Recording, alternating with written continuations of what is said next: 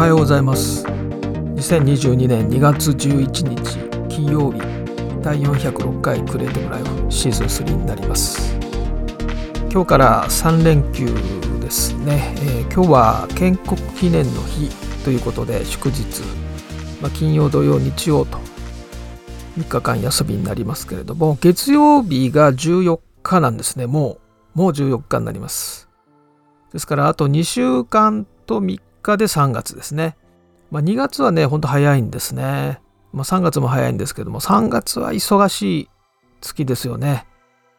もういろいろやらなければいけないことが山ほどあるでしょう。大変です。えー、まずですね、ペタピクセルの昨日の記事ですね、えストリートフォトグラフィー完全ガイドということで、まあ、ストリートフォトグラフィーに関する非常に読み応えのある長文記事です。ものすごい長い記事になっていますけれども、まあ、ストリートフォトグラフィーっていうのはすごい歴史があって、えストリートフォトグラフィーの父と呼ばれているのが、え19世紀パリで活躍していたウジェーヌ・アジェという写真家の方ですね。まあ、フラヌールっていう言葉がありますよね。まあ、徘徊するみたいな意味なんですかね。まあ、散策者ということで散策するものみたいなことですよね。で当時のパリでは芸術家詩人、まあ、多くはこのフラヌールだったというふうに言われていますけれども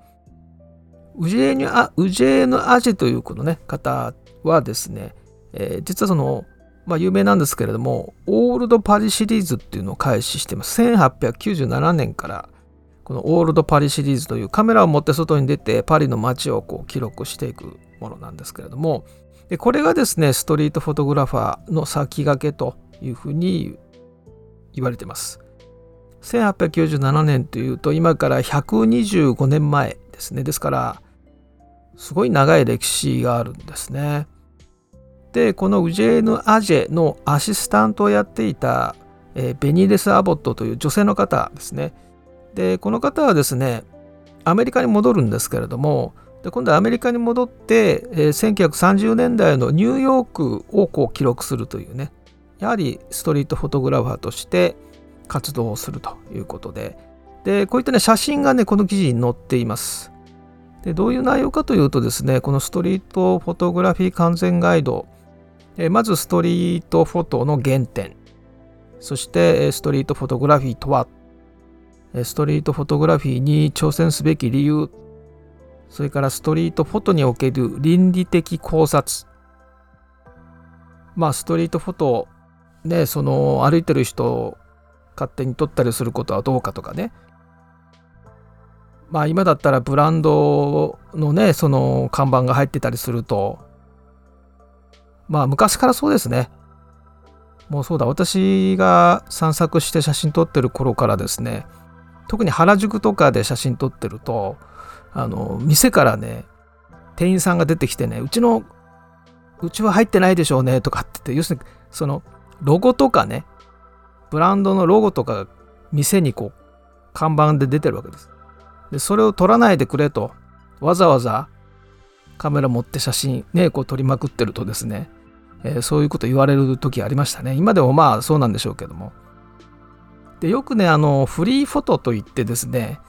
あの人物の写真なんかでフリーであの自由に使ってくださいって言って検索すると出てくるんですよね。でそのロイヤリティフリーですとかって言うんですけどその写真を提供している人がですね著作権についてあまり著作権とか肖像権についてあまり理解されていない場合に、えー、これは私が撮ったのだからどうぞ自由に使ってくださいということなんだと思うんですけど実際のところえー、その通行人を取ったりしてるわけですね。で特にあの発展途上国とかね旅旅行に行った時に向こうのいろんな人たちをこう顔のアップとかで撮ってるわけですけれども。でそういうのはどうなのかとかね。まあ撮るのはいいんだけれどもそれを公開していいのか。あるいはそうやってそのフリーフォトとして配っちゃっていいのかとかね。でそういったことはやっぱりこの倫理的な考察というまさにこのことを考えなければいけない。まあ、ストレートフォトっていうのはその常にそういうことを考えなければいけないと。であまり制限しすぎるとそれはね表現の幅がどんどんどんどん狭まっていくので、まあ、非常に難しいところなんですけども、まあ、そういった話であるとかあとはまあそのどういう機材を使うた使うかとかですね、まあ、ストリートフォトを上達する方法とか、まあ、そういったことがこの辺りはあんまり面白くないんですけども前半は結構あのためになる記事になっています。で私はですねやっぱり趣味が散歩なのであの特にこの計画なしに散策するというのが、えー、まあ、趣味ですね唯一の趣味ですね。あのスポーツはあんまり好きじゃないんですけれども、ね、ジョギングするとかねそういうのはあんまり好きじゃないんだけど散策するのは歩くのは非常にあの好きででカメラでこう街並みを撮りながら長い時だとまあ6時間7時間ぐらい歩くっていう感じですね。で東京だとですね最高は、えー、秋葉原から吉祥寺まで歩いたことがあります。これかなりの距離です。もう丸1日かかりましたけれども、まあ、東京の方じゃちょっと分かんないと思うんですけど秋葉原から吉祥寺ってね車で走っても結構かかりますからねそれが多分一番長い時間歩いた距離だと思います。で新宿から神保町っていうのはねもう一つのコースになっていてもう100回は歩いてる。間違いなく100回は歩いてますね。新宿から神保町あたりぐらいまでであれば。で中野から市ヶ谷コースっていうのはもっと多分歩いてると思うんですけどももうとにかく晴れていればで時間があれば歩いてましたのでまあ歩歩くというかその散策ですね。同じコースをできるだけ通らないようにこう裏道に入ったりしながらっていうようなことをねずっとやっていましたし千葉にいた時はですね千葉市から動物公園まで歩いた。一番それが長いですね多分。まあこれ千葉県に住んでる人じゃないとちょっと分かんないと思うんですが動物公園ってあの昔レッサーパンダの風太くんって有名になったのご存知ですかね。あの風太くんのいるのがこの千葉の動物公園です。で今もいます。18歳ですでこの動物園で飼育されているレッサーパンダの平均寿命っていうのがだいたい12年ぐらいだと言われてますから今18歳っていうことはものすごいもうねご高齢ということでもレッサーパンダはねなんか高齢でもなんか若くても年取っててもあまり見た目変わらないので、まあ、元気なように見えるんですけど、まあ、相当ご高齢ということですがまだ元気ということのようですね。あちなみにですね全然関係ない話になりますがこの千葉都市モノレールっていうのは、まあ、私も千葉にいた時はですね、えー、このまあよく歩きましたけれどもこのモノレールの下をずっと歩くっていうことをよくやりました。で疲れたらまあモノレールに乗ると。でこの千葉都市モノレールはですね貸し切りサービスというのがありましてでこれは個人でも法人でも全然関係なくて1人でもいいんですね1人でも貸し切ることができる。もうモノレールを独り占めできると。で食べ物も持参できるのでまあ懇親会とかクラス会とかねそれからこのモノレールの車内で結婚パーティーをしたりとかあるいは企業がえー、この商品展示会をこのモノレールの中でやるとかね。ただねまあそんな時間ないないのでねその運行してる時間っていうのはそんな長くないのでまあ短い時間ではありますけどもちろんあの自主映画の撮影にも使えますでどのぐらいのお金かというとですねこれ千葉の方じゃないとちょっとわからないと思いますが千葉港駅から動物公園駅まで、えー、貸し切り運賃が1万1900円です安いですそして1人340円。だからそれは人数分ということですね。だから1人で貸し切るんだったら1万1900円と340円ですね。で、まあ、ただそれだとまあ非常に短いので時間がですね。端から端まで、モノレールの端から端までが千葉港駅から千代台駅というところが、えー、一番端っこなんですね。で端から端までだとまあ40分ぐらいかかるんでしょうかね。で、貸切運賃がそれでも1万8200円です。で、1人340円ですから、2万円かからないんですね。で、しかもあの、千葉都市モノレールっていうのはですね、普通モノレールというと、レールの上に車体があるんですけども、まあ、レールの上を走ってるんですけど、千葉のモノレールっていうのはですね、懸垂式なんですね。だから、レールの下にぶら下がった状態でこう移動します。すぐ下が道路なんですね。かなり迫力があります。ぜひあの千葉の、えー、千葉に行かないといけませんけれどもねモノレール貸し切りで自由にできるとなかなかないと思うので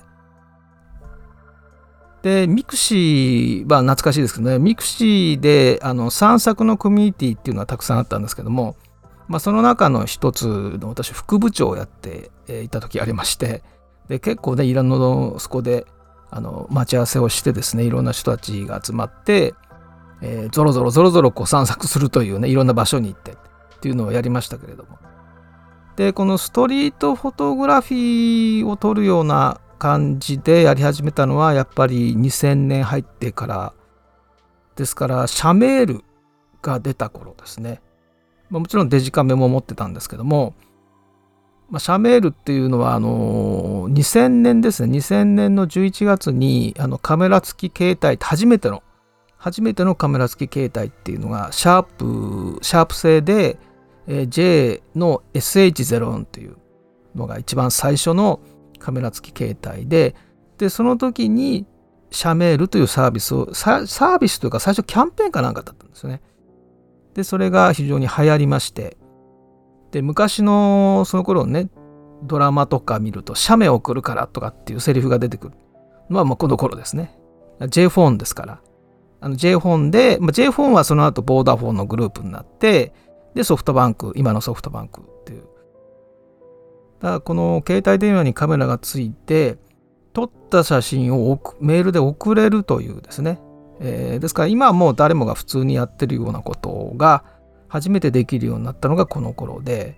えー、まあ、それに非常にこうワクワクしてですねもういろんな場所に行って歩いて写真撮って送ってみたいなですね。ですから当時はそのメールで写真は送れるんだけど誰かに見せることはできなかったんですが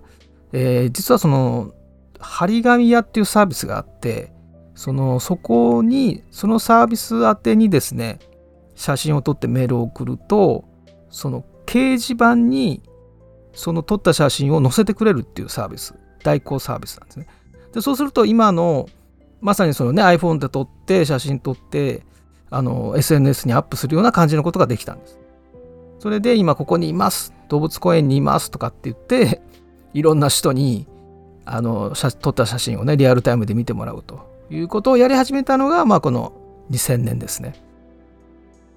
まあ、散策自体はもう小学校の頃からやっておりますので、えー、ですからもう学校終わってすぐ家に帰らずですねこう散策して回ってるうちにですね夜になったりしてまあよく怒られましたけれどもまあ散策は小学校からですね小学校のまあ3年生とか4年生とかそのぐらいからもうずっとそこから今までもう趣味はもう散策ずっと続いてるっていう感じですけども。でこれにまちょっと関連するような記事がファミ通に、えー、これも昨年の8月の記事ではあるんですけれども、えー、ゲーム写真をアートに昇華させるバーチャルフォトグラフィー。えー、超美麗な作品とともに新時代的なムーブメントの仕掛け人に迫るという記事ですね。バーチャルフォトグラフィーのカルチャーに関する記事ですけれども、まあ、バーチャルフォトグラフィーっていうのはそのゲームの中で撮影された写真のことですね。えー、まあ、海外では数千人規模のコミュニティがたくさんあって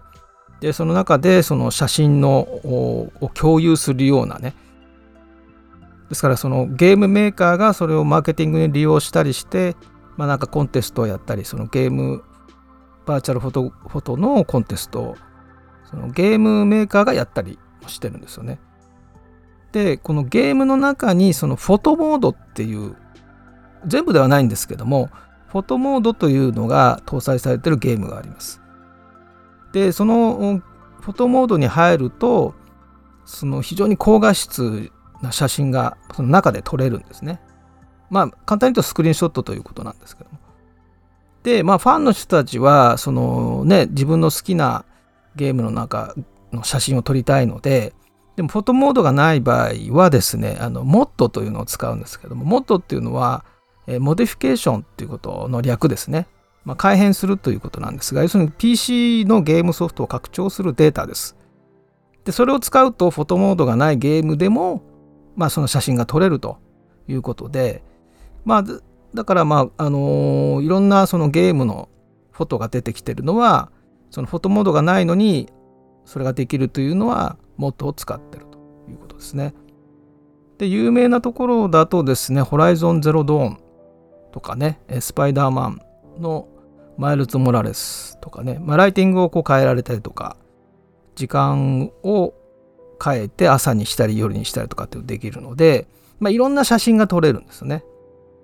でこのバーチャルフォトグラファーの方、まあ、要するにゲームのビジュアルアートを表現する人たちですよね。まあ、ゲームの中に入っていって散策しながら写真を撮ると。だからあれですよねゲーム今その自由に動き回れるこのオープンワールドのゲーム例えばサイバーパンクの2077なんかはですねその巨大都市のナイトシティっていうのがあってでそこをこう散策するだけの動画っていうのが結構 YouTube に上がっていてあなんかするわけじゃなくてただ単にその巨大都市の中をこう散策して回っていろんな店に入ったりとかね海辺に行ったりとかバイクに乗ってどっか山に登ったりとかですね。その広大なその街の中を散策するだけの動画っていうのもたくさん公開されてるぐらいなんですけどもでそういったところで写真を撮ってで、えー、それをそのコミュニティで公開してみたいなことがやられています。まあこっちもまあ面白いは面白いですね。まあ実際にそのリアルな方がいいですけれどもでもこういったあのねオープンワールドだったらものすごい広い広大な場所であの狭かったらね同じような写真ばっかりになっちゃいますけどオープンワールドだったらねいろんな場所に行けますのでね。だからそう考えたら、まあ、こういうカルチャーっていうのもねこれからどんどんどんどん、まあ、それこそメタバース、まあ、Facebook がやろうとしてるメタバースがもし可能であるならば、えー、こういったこともできるでしょうね。つまりね昔ミクシーでねやっていたような散策のコミュニティがねメタバースの中で、ね、人たその写真好きの人たちが集まってまあ、写真好きというか写真好きだけではダメなんですよね。散策が好きで写真も好きというダブルじゃないとダメなんですけれども、まあ、そういう人たちが仮想空間に集まってオープンワールドの中をこう歩き回りながらですね写真を撮るみたいなことまあももしかしたらもうやってるのかもしれないですけどね、まあ、そういうことも多分ねそれがまた一つのカルチャーになっていくのかもしれませんけど。はい IT メディアがですね、えー、昨日東京都のニュースですね。東京都大規模なデジタル人材育成計画。46ページにわたる基本方針を公開ということで、えー、東京都がですね、えー、東京都デジタル人材確保育成基本方針という、まあ、資料を公開しました。46ページの PDF なんですけれども、まあ、これ発行したのが東京都デジタルサービス局戦略部デジタル推進課というところが発行していますけれども、えー、まあ、要するにその都政課題いろんな東京都の問題があります。それを解決するためにはやはりデジタルところテクノロジーの活用というのがどうしても必要になると。でとにかく変化が速いスピードが速いこのデジタルテクノロジーを活用してそして行政サービスの質を向上を図るでそのためには都庁の中にデジタルを使いこなす人がいないといけないということでこの計画を立てていると。でポイントはですねその専門高度な専門人材のことだけじゃないんですよね。デジタルの専門ではない事務事務職であるとか土木職であるとかそういった職員の人たちもデジタルテクノロジーに関する理解を持つと。そしてその技術を使いこなせるようにリスキリングを進めると言ってるわけです。つまりマインドセットしてあリスキリングはこれ前話しましたね。えっ、ー、と25日の第389回の時にリスキリングの話をしました、えー、経済産業省の定義では新しい職業に就く時とかあるいは今の職業で必要とされるスキルが大幅に変わるような時ですね。変化するような時に、えー、もうすぐさまその必要とされるスキルを獲得していくというようなことですね。それをリスキリングということですね。でまあこの大企業で一番最初にやり始めたのが AT&T ということで25万人の従業員がいてでその将来必要なスキルを持ってる人は半分ぐらいしかいなかったと。で約10万人の人たち従業員はもう古びたスキルしか持っていなかったというようなことであこれが2008年の時に、えー、この問題を把握してそしていろんな取り組みを始めた、えー、2013年にワークフォース2020という、まあ、リスキリングのイニシアティブをスタートしてこれ今でもこのプログラムは続いてるんですけどもで2020年までに10億ドルかけてます。で10万人のリスキリングを実行してると、まあ、AT&T がそういうことをやってますよということですね。自分の仕事のスキルどんどんどんどん古くなっていく。ですから迅速にそのスキルをアップデートしていかなければメインの仕事からどんどん離されていくわけです。ですから今はこういうふうに仕事が変わってだから今求められるスキルはこれですと。でそれが獲得できていない人はと、まあ、当然ですけどもメインの仕事からはどんどんどんどん離されていく。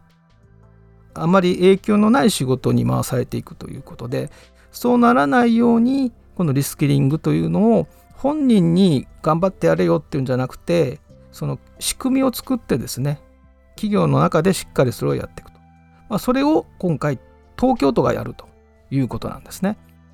でこの取り組みを東京デジタルアカデミーというふうに呼んでいてで全職種都庁のですね全職種に対しですから年間4万人に対してデジタルセミナーオンライン学習を行ってリテラシーを向上させる。そして、えー、リスキリングをやる人たちに対しては、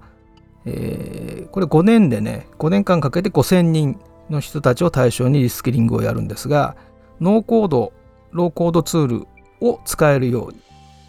そして、えー、そのためにワークショップ型の研修をやっていくと。まあ、ですからプログラミングするとかねなんか高度なソフトウェアを使うっていうんじゃなくてノーコードのツールを活用して、えー、今までプロにやプロに任せていたようなことを自分たちでもやれるようにとまさにねこれはもう前からお話ししてるようにですね、えー、私がもう4月から取り組むのはこのプロではない人たちのデザイン活動を支援するということをね今年、まあ、すぐ元旦の今年はこういうことやりますよっていう話をした時に、えー、まあ宣言をしたんですけれども